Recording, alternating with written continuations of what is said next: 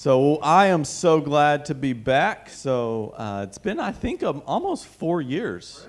Yeah, since since last time we, I was here. Last time I brought this really big guy. Uh, this time I, I brought a beautiful lady. So this is my wife, Brandy.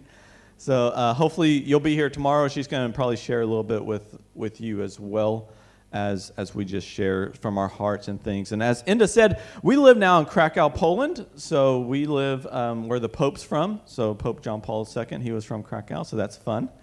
Uh, brings a wonderful world of challenges whenever you talk about Jesus. So a lot of people that know him, not a lot of people have met him. So that's kind of that's kind of what we say often.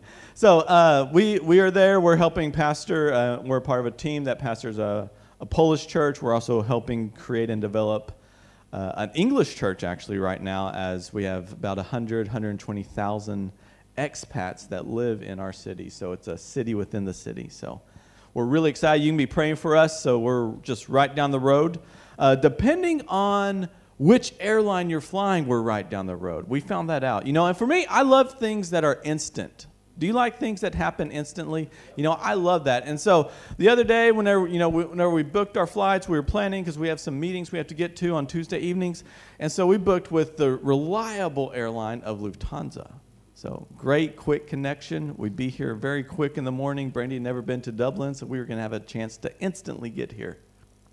Until they went on strike you know and it's like huh thank you.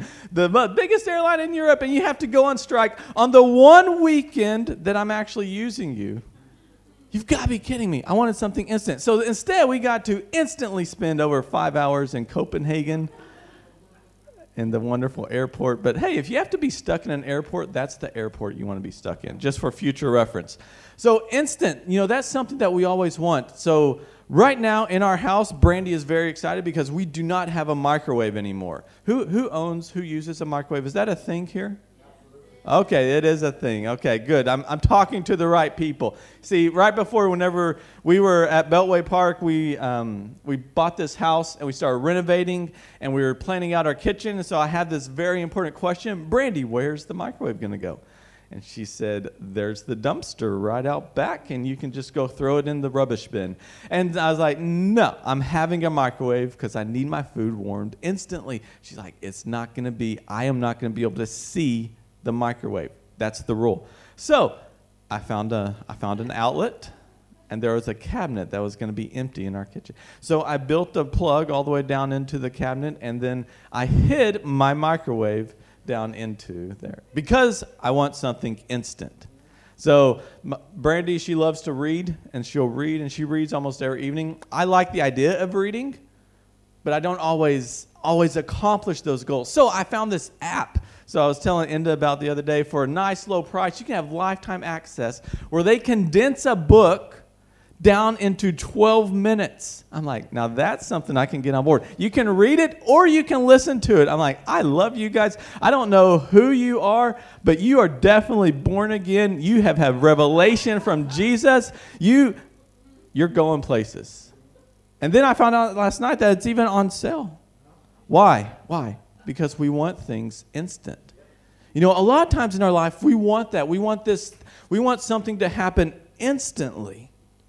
And it's the same, you know, it's the same in in our life with Jesus. Whenever we say yes to Jesus, oftentimes what begins to happen to our hearts is there's something that begins to be placed inside of there. Have you ever had that? There's this purpose that begins to arise inside of you as you begin to say yes to Jesus more and more and more. And there's prayers that you begin to pray. Maybe it's for your family, maybe it's for your job, maybe it's for how you want your life to be used to impact people for the kingdom. There's prayers that begin to happen. But what I found is that I instantly want those prayers to be answered.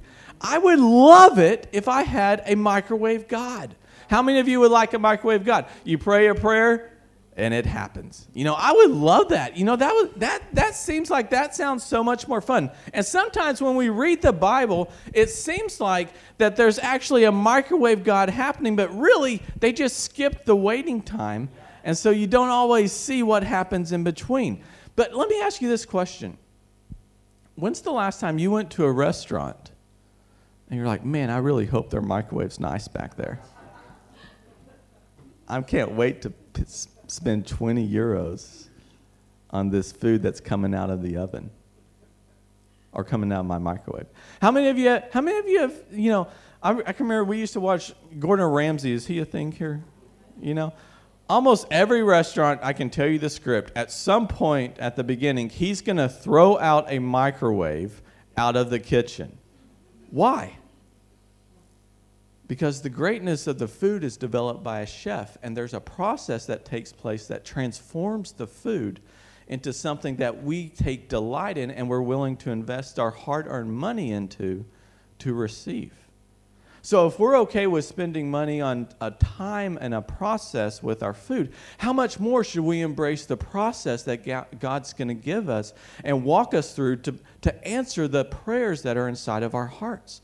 So, let's begin to embrace the time that God has in our waiting between the gap between our prayer and seeing it happen. And one of my favorite stories, it's a popular story. If you've seen it in Scripture, uh, or if you've been around the church for very long, you've probably ran across the story of Lazarus. Turn to your neighbor and say Lazarus. So it's found in John 11. So, for the sake of time, because I figured we did not want to read 45 scripture verses today, I'm going to tell part of the story and then we're just going to jump into different things. And we're going to see what happens whenever, whenever God takes a process, whenever Jesus walks into this process to bring glory to Him. Because as Angela was saying earlier and as Enda was saying earlier, that our goal, our, the reason we exist is to bring glory to God. And what, what's actually fascinating is whenever our lives begin to point towards His glory, what really begins to happen is our life begins to find fulfillment. And it's an unbelievable thing. The more we give our life, the more we feel fulfilled. Isn't that interesting? That that's why the economy of the kingdom is built on generosity, not taking. Did you know that? The world says rich is based off of how much you have. The kingdom says it's based on how much you can give. That's what's it's an upside down kingdom the more you give glory to God, the more you are fulfilled in your life. Isn't that incredible? So, John 11. I love this story. So it says, you know, it starts off, and Jesus gets word that his friend Lazarus, the one who he loves, that's how it's described, the one who he loves is sick, and he needs his attention. Why? Because at this point in Jesus' life, there's been a history, a track record of God moving in powerful ways. So people know that whenever He shows up, heaven seems to come to earth in that moment. And so there they are. They're asking for Him to come and see His good friend Lazarus in Judea. And I love this. We're going to pick up in verse 5. Now, Jesus loved Martha and her sister and Lazarus. So, when he heard that Lazarus was ill, he stayed two days longer where he was. So Jesus loved Martha and her sister, and he loved Lazarus. So when he heard Lazarus was sick, he does nothing for two more days. So when Jesus, so Jesus loved Martha and her sister and Lazarus. And when he heard Lazarus was sick, he does nothing for two days. How many times do you feel like, God, where are you in this moment? Where are you? What is happening? What is going on? Why aren't you intervening? So it says it says that he loved them and he loved them so much. And so what does he do? He sits and he waits for 2 days. Man, God, I wish you were a microwave God. Why didn't you instantly go, whoosh, I'm going to go? Isn't that incredible? You see, God's love is patient. God's, you know, whenever you begin to love is patient, love is kind. In First John, it says God is love. So sometimes we see that as something that we need, but whenever you begin to realize that God is patiently walking you through a process, it's out of his love that he's sitting there waiting, where we sang about it earlier this morning, where he's actually doing something inside of you, and there's something that begins to happen inside of you before the answers to your prayers begin to be fulfilled. Isn't that, isn't that interesting? So he loves Martha, her sister, and Lazarus. And he sits and he waits. Now I want you to turn to your neighbor and say, Let's go to Judea. So after two days of waiting, after two days, Jesus tells his disciples, "Hey, let's go to let's go to Judea. Let's go to the city of Bethany where Lazarus is." And and you know the disciples, they're like, "Jesus, let's talk about this for a moment." So last time we were there, they tried to kill us. Do you remember that? You know, death. We al- we almost died. And it's like, let's go to Judea. No, Jesus, this is where the guys that want to kill us, that's where they are. That means there's a chance we may not be alive after we go to Judea. Do you, do, or do you understand Jesus? He's like, hey, don't worry about it. He says, my friend is sick. Or, or, or excuse me, my friend has fallen asleep. A Lazarus has fallen asleep in verse 11. And the disciples said to him, Lord, if he's fallen asleep, he's going to recover. He's going to recover. They're like, hey, Jesus, let, let me just go back. If we go there, we may die. Lazarus, who is sick, he's asleep. Everything's good. Let's just stay here in this moment. But you see, what we actually see in this moment is I think Jesus was a little sarcastic. I truly believe that. I'm a little bit sarcastic naturally, so I, sometimes when I read the Bible, I see that. And I, I feel like Jesus in that moment was like, guys, he's not asleep. He's dead. Do you not remember in Mark 5? I've already last time the last time the little girl was died, was dead. What did I say? She's asleep. You know, what seems to be what seems to be happening on the outside in our lives, oftentimes there's something underneath that's happening that's so much bigger. So, whenever we begin to look and whenever we begin to see that Jesus is saying, hey, let's go because of this, what really is happening is there's a maturation process that's happening inside of us to prepare us. And what he's actually trying to get his disciples, I believe, to understand is that the kingdom is an eternal thing that's happening. That's why every time he talks about death, he talks about it being asleep and not that it's a final judgment. He's trying to get his guys to understand that, hey, you have the keys to the kingdom. That means that eternity is the bigger significance of what's happening. And I, I feel like he's in that moment, he's just saying, guys, he's not, he's, guys, let me talk about in the present world, in the present now. He really is dead. And so, let's keep going. Now, Jesus has spoken to his death, but they thought he meant he's taking a rest. And then Thomas, I love Thomas. He says, Let's all go, in verse 16, that we may die with him. You know, again, look, the Bible is sarcastic. You know, here's Thomas. He's like, Jesus, why don't they're going to kill us if we go there? So let's just go join Lazarus. At least we'll get to be with our friend again. You know, here's what here's what happens. There's dream whenever God's purposes begin to put inside of us, there's to be there's to be obstacles and roadblocks of understanding and roadblocks that we're to have to break through. And sometimes it's to be elements of faith and stepping out beyond what makes natural sense into a supernatural understanding of who God is. Do you understand that?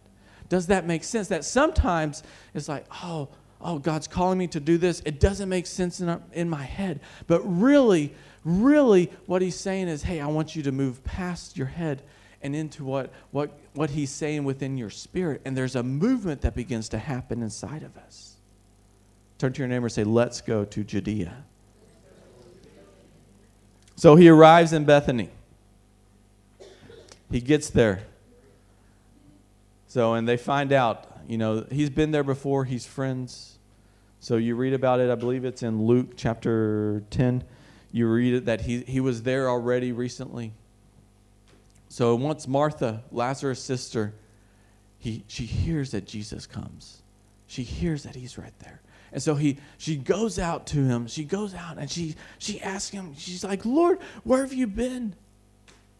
If you would have came just a little bit earlier, my brother would still be alive. See, she understood who Jesus was. She understood the power that he had. But listen to her, listen to her statements. She said, But even now, verse 22, whatever you ask God, I know God will give you.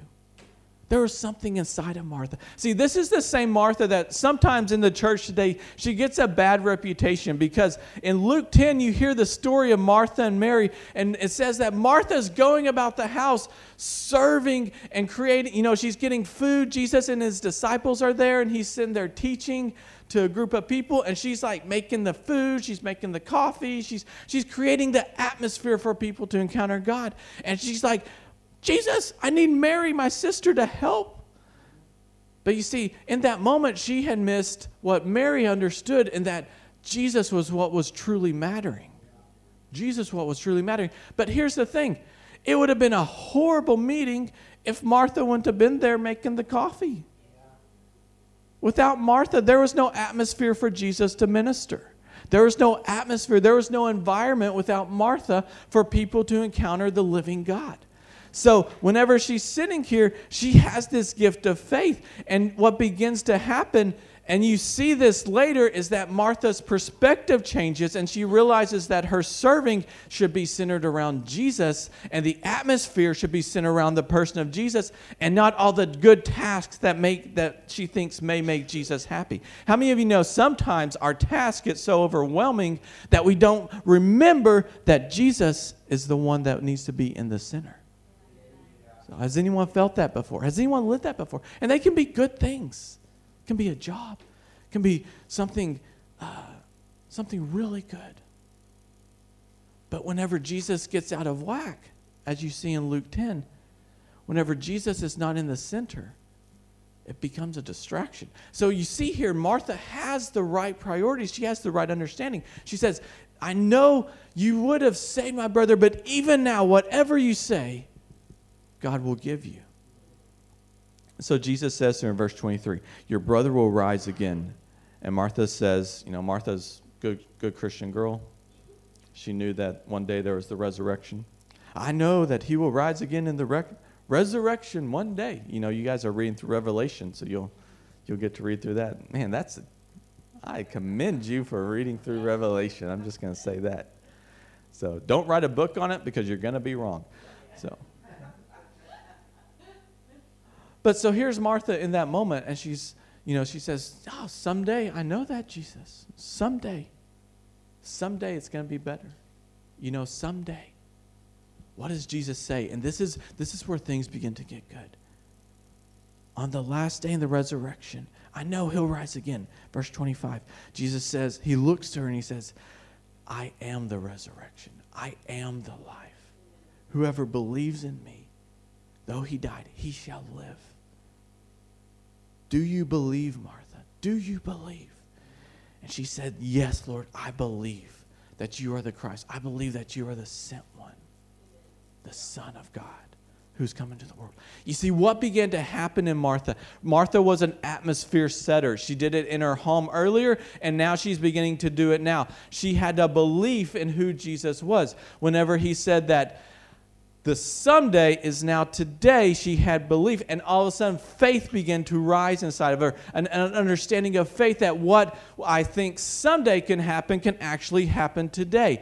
The some days and the prayers of some days the prayers of tomorrow sometimes are easier to pray than for the prayers of today. But it takes a moment of expectation inside of us for us to begin to move to this place where we believe that hey someday could be today. You know what my prayer is in my city my prayer is that, that it can be completely transformed. 1.7 million people. We're, we're a church of about 150 people. How can that happen? I don't know. But if I pray, oh, someday it'll happen, and I don't pray for it to happen today, then why would Jesus show up?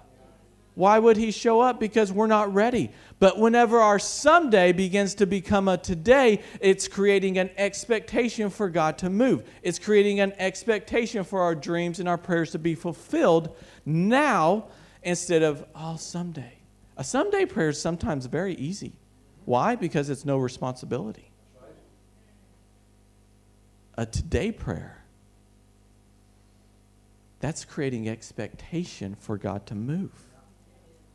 Now, sometimes our today prayers, Jesus is still waiting where he was, and it's day one or it's day two. You know, then there was a journey. They didn't have they didn't have Wexford bus. get you to Dublin in two hours, you know. They, they had Birkenstocks. You know? So who knows how long it actually took him to show up. But when our someday becomes today, it's creating the expectation.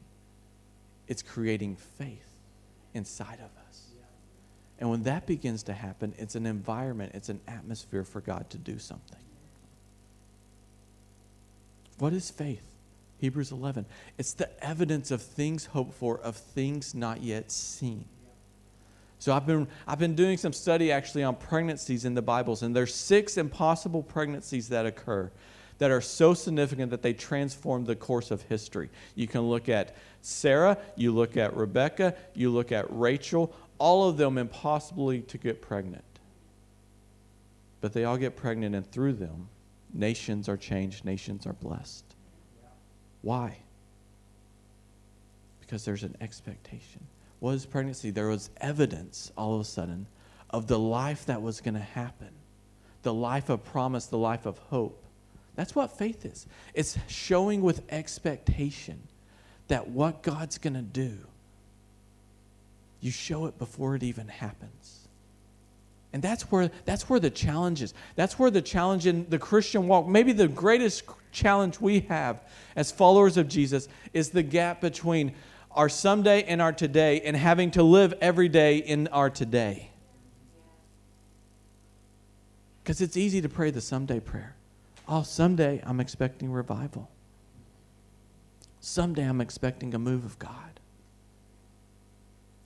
Someday I'm expecting my family to come to know Him. Someday I'm expecting that job that's going to put me in a place of influence for His kingdom. Someday. Someday. It's easy to pray that prayer. God, I'm expecting you to do that today. That's a harder prayer to pray. And then we leave it up to Him for the timing. But all our job is, is to have faith and to expect Him to show up just like Martha did. Do you believe? I know you are who you say you are, God we sang about this morning. I know that you are the Christ. I know that's who you are.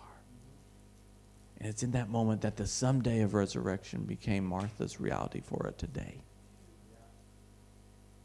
Do we, do we walk in that type of faith as people? That our someday can be a today. Let's move on. So at this point, Martha goes back and she finds her sister Mary. Now, Mary, she's, uh, she's a little bit of a dramatic one.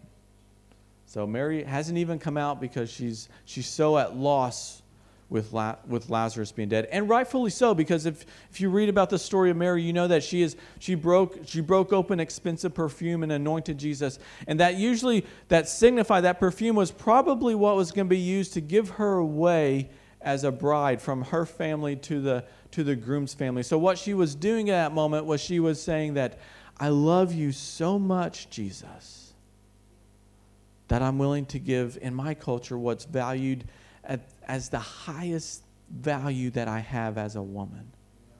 I'm willing to lavishly pour that out on you. So for her, it was a big deal because Lazarus was her benefactor. Lazarus was the one that was going to take care of her. Lazarus was the one whose house she was going to live under because she had such a love and devotion for, for Jesus. And so she shows up. Now, Martha walks up with faith, Mary walks up with zero faith. She says, Lord, if you've been here, you wouldn't have. He wouldn't have died. And he's, she's just completely lost. And it says that Jesus was moved with compassion. And it's in that moment we get the shortest scripture in all the Bible. And it says, Jesus wept. Why? What was it about Mary that provoked a movement inside of the heart of the Son of God? What was it about Mary that, that challenged him where he began, where he felt and understood her emotions and the pain and the suffering that she was going through? What was that moment that was happening? It was because he understood the love and the devotion that Mary had to him. You know, if you go back through Scripture, you, you, you read the story in Luke 10, you see that Mary, she went against all cultural norms to be, at, to be in the presence of Jesus. She fought back all, all of the normal things of what was supposed to happen to be in the presence of Jesus. Jesus understood that her commitment to him and the love she had for him, it moved him so that what she felt, he felt. Isn't that incredible? And you see in these two sisters the faith and the rising of expectation within Martha. And you see the love and devotion of Mary. And all of a sudden, at that moment, Jesus stands up and he says, Roll away the stone. Why? Because there's an atmosphere of faith. There was a people that were loved and devoted to him. And sometimes our process, that's what God's trying to build inside of us. Is he's trying to build the expectation of faith and he's trying to build and create in us such a need and desire for him that we'll give our very best. The thing we value the most, we'll pour it lavishly upon him. Because the dreams and the purposes and the prayers that you haven't seen fulfilled in your life, I promise you, they're just the beginning. There's more that He wants to give you, there's more that He wants to place inside of you to see, to pray for in expectation. There's more He wants to place inside of you, and he, there's more He wants to bless you with to see His glory fulfilled on earth. But to do that, we have to expect that to happen but we have to have the love and devotion that requires the maturation to handle God's blessing. Did you think, have you ever thought about this? That maybe God is being good by not answering your prayers yet to protect you from those answered prayers. Have you thought about that before? That maybe God is protecting you. It's like, God, I want to, I want to I want to own my own business. I want to use my gifts and, and uh, talents to own my own business so that I can, I can fund your ministry and fund your kingdom around the world and that, that through, through my business, the world can be changed. But what happens if there, maybe there's something going on inside of your heart where there's, there's a wrestle between the economy of the world and the economy of generosity, which is the kingdom? And maybe it's that maturation that's taking place inside of you that's preparing you for greatness love and devotion. And Jesus shows up. And he says, Roll away the stone. You see this? I think it's verse 42. Roll away the stone. You know, Martha, you know, Martha still can't help herself, you know. She's a servant, so she's super tidy. You know, she's super clean. She's, she's like, hey, Jesus, he's been dead for a while. It's going to smell really bad. You know, I mean, she, you know, she's, she was the one creating the atmosphere in her, in her home. So she probably, her home probably smelt nice. Her home probably was, you know, well kept. Her, you know, it was, it was one of those, you know, she was probably a Pinterest type lady. You know, have you ever been over to someone's place and it's like, you live in the Pinterest world? There's no way I could ever do this. You know, that was probably Martha. She's like, Jesus is going to smell bad. He's like, hey, do you believe? It's like, oh, yeah, yeah, yeah, I do believe. You know, that's encouraging to me because even in this moment, Jesus says, you know, Jesus reminds Martha of, hey, now today's the day. You know, sometimes we need a reminder in our lives. Sometimes we need an encouragement in our lives to remember that, hey, our someday can be today. And he rolls away the stone. And in a loud voice, you know, he prays this prayer. I love this prayer. He said, God, I'm only praying this prayer so that people will know that you've given me the authority to do this. I'm praying this prayer so that people can see what you are about to do so that you can be glorified. And then in a loud voice, Lazarus, come out. Lazarus, come out. And then Lazarus, can you picture this scene? I mean, there had to have been a crowd. You know, Lazarus was in a smaller village, and so probably everyone knew him. You know, the stone is, I mean, it's, it's a scene at this point. And Lazarus comes out, and he's still bound in the, in the burial garb that would have been placed around him and the, the different cloths that are layered in to, to help the mummification process. He's still bound in those things. And he comes out. Like, can you imagine that moment? Like that's what the mummy's loosely based off of, I think. Oh, you know, here comes Lazarus showing up. You know, I mean, you know, we see, you know, you see, I don't know if you've ever seen the storybook pictures that you use it with with kids. You know, it's like a nice little picture of like, you know, a guy wrapped in toilet paper. That's probably not what was going on. You know, the guy had been dead for four days, so that stuff was nasty. And here he comes showing up. You know, he's walking out. And Jesus says, Now, someone go and get rid of all that death. Go and get and unbind that inside of us. Sitting in the caves of our hearts are prayers that we are too afraid to pray anymore. Bound in the struggles of life, the aches of, of brokenness, maybe the aches of unmet, unfulfilled expectations, our dreams, our purposes that God has placed in us for His glory. There are prayers inside of each one of you, I know it, that you're probably too afraid to pray for anymore. There's purposes inside of you where you just begin to light up when you think about that. That's the challenge for us as believers. That's the challenge for us as to advance his kingdom, to bring glory to him. It's will we roll away the stone? Will we, will we release and will we get rid of the death where we thought our dreams have gone to die? Our hopes have gone to die. Will we unwrap that so that His kingdom can come through our lives? So that His will can be done? So that the purposes of seeing His name made great that we can be the agent that makes his name great. That we can be the vessel that magnifies him. That we can be the vessel that creates an atmosphere for people to encounter the living God.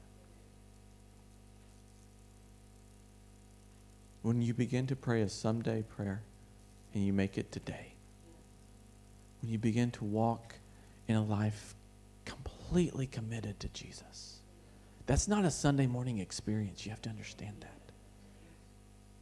You see, whenever Mary took that act and she broke that, she broke that perfume, what she was saying is now for the rest of my life, I will think about this moment when I said yes to you, Jesus. It's going to affect my family. It's going to affect my job. It's going to affect where I live. It's going to do all of these things. Why? because there's nothing more fulfilling than giving everything to Jesus. And that's a daily commitment. When we begin to pray prayers of expectation for it to happen now, when we begin to open our eyes to see what, what it means to really pursue Jesus, not, on a, not just Sunday, but on Monday, Tuesday, Wednesday, Thursday, Friday, Saturday. There's a, there's a maturing that begins to happen inside of us. There's a process that, that begins to work and develop inside of us. So that we can see the dreams and the prayers inside of us become fulfilled because we serve a good God. And He wants good things for you, and He wants to see good things happen through you. And sometimes, whenever we walk through the process and embrace the time, we learn that there are better things than we could ever dream. You know, for me personally, I can remember I spent five years at Beltway Park as the missions pastor. And during that time, uh, one of the strongest gifts I have naturally is, is teaching. But during that time, I, I actually taught very little. And I can remember making a decision do I need to go and ask, or do I need to just sit and learn from great teachers. You had Jeffrey Turner here last week, good friend of mine. You know, David McQueen. It's incredible speakers. And so I remember the Lord saying, take this time to enjoy the process of watching others. Because one day you'll be in a place where you'll be, you'll be asked to do more.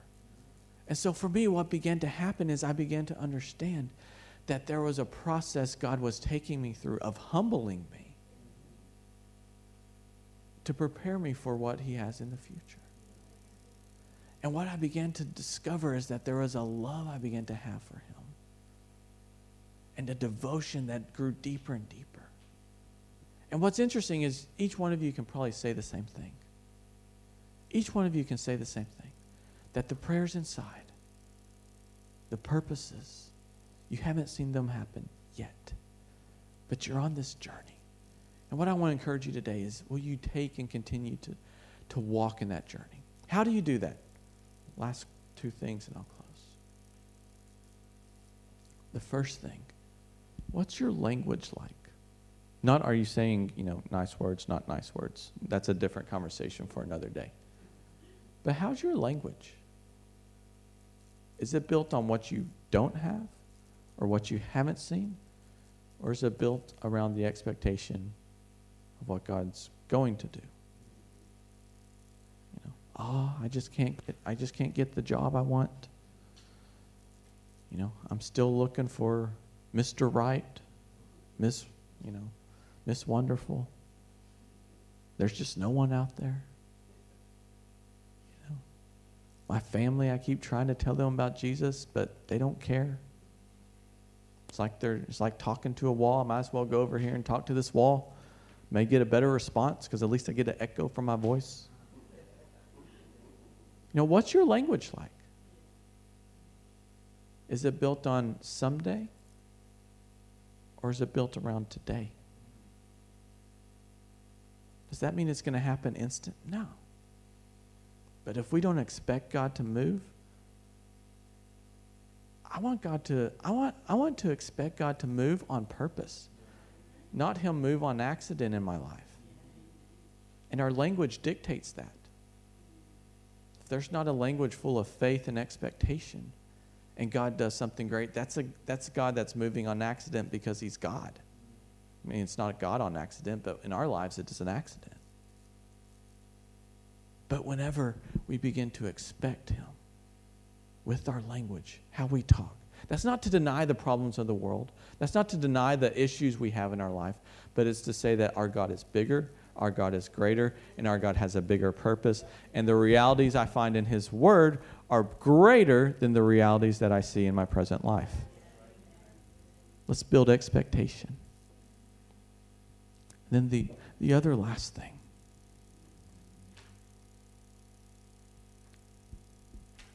is do you love him? You know, that's the prayer, that's the question Jesus asked Peter after the resurrection. Do you love me? See, what does that what does that mean? You know, well, you can read about in the Bible. Love is patient, love is kind, love is. And what you begin to understand is that the only way for love to really happen in you is you need Him. You need Him. So, is every area of your life around the center of Jesus? You know, like Martha, is the atmosphere you're creating for your life, is it focused on all your little things and Jesus is a part of that? Or has it been reshifted to where Jesus is in the very middle of everything? So if you're at work, Jesus is in the center. If you're with your family, Jesus is still in the center. If you're going to the movies, Jesus is still in the center. If you're with friends, Jesus is still in the center. You know, if you're if you're in a relationship with someone, Jesus is still in the center. Do you love him? Let's have expectation for God to move. Let's be like Martha and Mary, full of faith, full of love and devotion that allows and lets us embrace the time God's given us so that our someday can become a today. Let's pray. Father, I thank you for today, Lord. I thank you for this group, Father. And Lord, I pray, Father God, right now that Lord, I ask that you would move away some stones. Lord, there's some prayers inside that that I think people have put a stone over because they thought that just can't happen anymore. It was a foolish prayer, or was a prayer that was great yesteryear, but now it just can't happen. Lord, I pray that you'd roll away those stones. Lord, I pray that you would begin to move the cloth of death in people's hearts. Lord, the cloth of, of where, where dreams have gone to die, that, that you begin to remove the cloth of life, the, remove the cloth of frustrations, of brokenness, of, of, of unmet expectations, of, of uh, relationships that have gone wrong, of, of jobs that didn't work out like they thought, of a family that turned their backs on each other. Lord, I pray that you begin to m- remove those cloths so that we can see a life come back into us. When Lazarus rose, everyone that was saw him remembered the greatness of God. Lord, let us be like that. That people, when they see us, they would be reminded of the greatness of the God we serve. In Jesus' name. Amen.